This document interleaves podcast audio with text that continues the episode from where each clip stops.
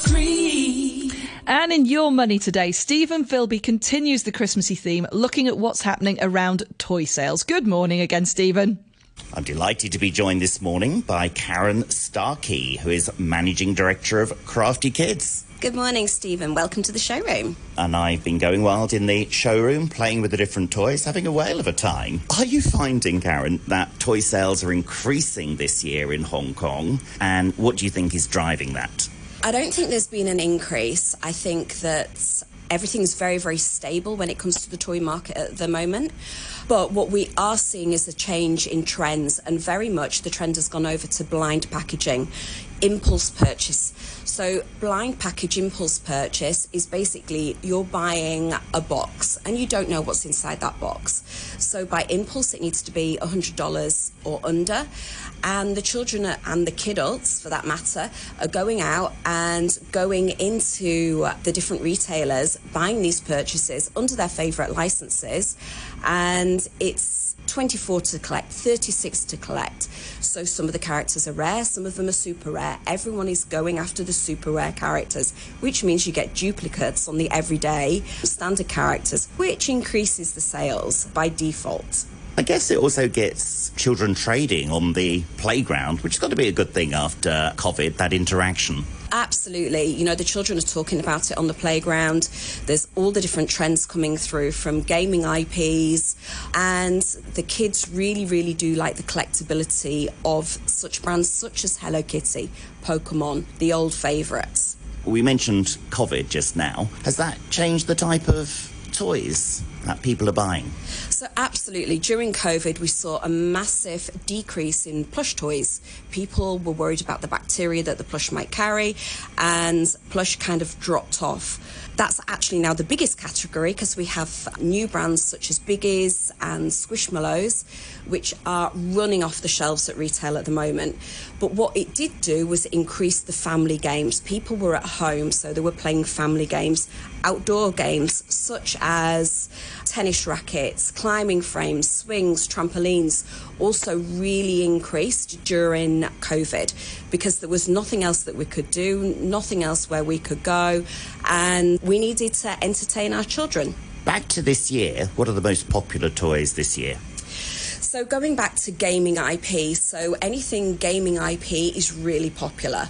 The impulse toys obviously are a great everyday sale, but going towards Christmas, we're going to go towards battling robots. There's a great line from Sharper Image, which is selling really well globally. We've got our crafting lines, which always do really well.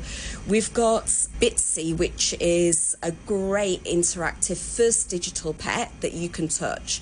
Going on to licensed toys such as Spider-Man, Aquaman, a bit of plush, which I've already touched on, and NFT toys. You were talking about Bitsy. That sounds like an interesting one. Can you tell me more? So Bitsy is probably one of the most innovative toys to hit the market this year. There's a lot of development that's gone into it, and it's a pet that you need to nurture and care for.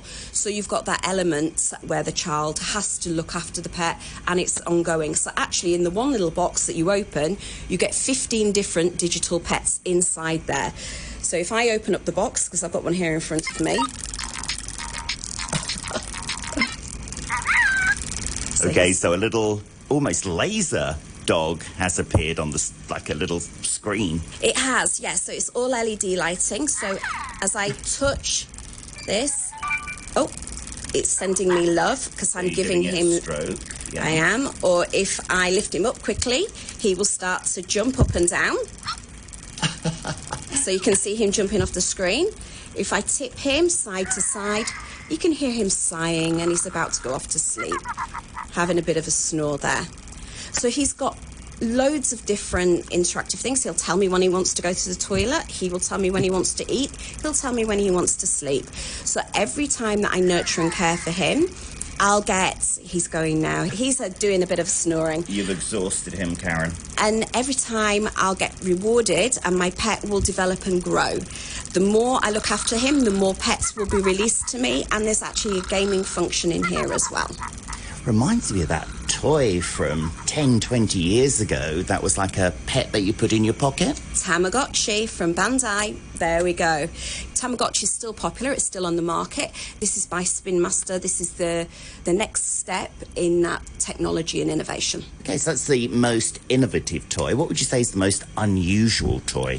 So the most unusual toy, and I mentioned NFT, which is the first time an NFT, which is non-fungible token, has now been put into a toy license, and the toy license is Pudgy Penguins.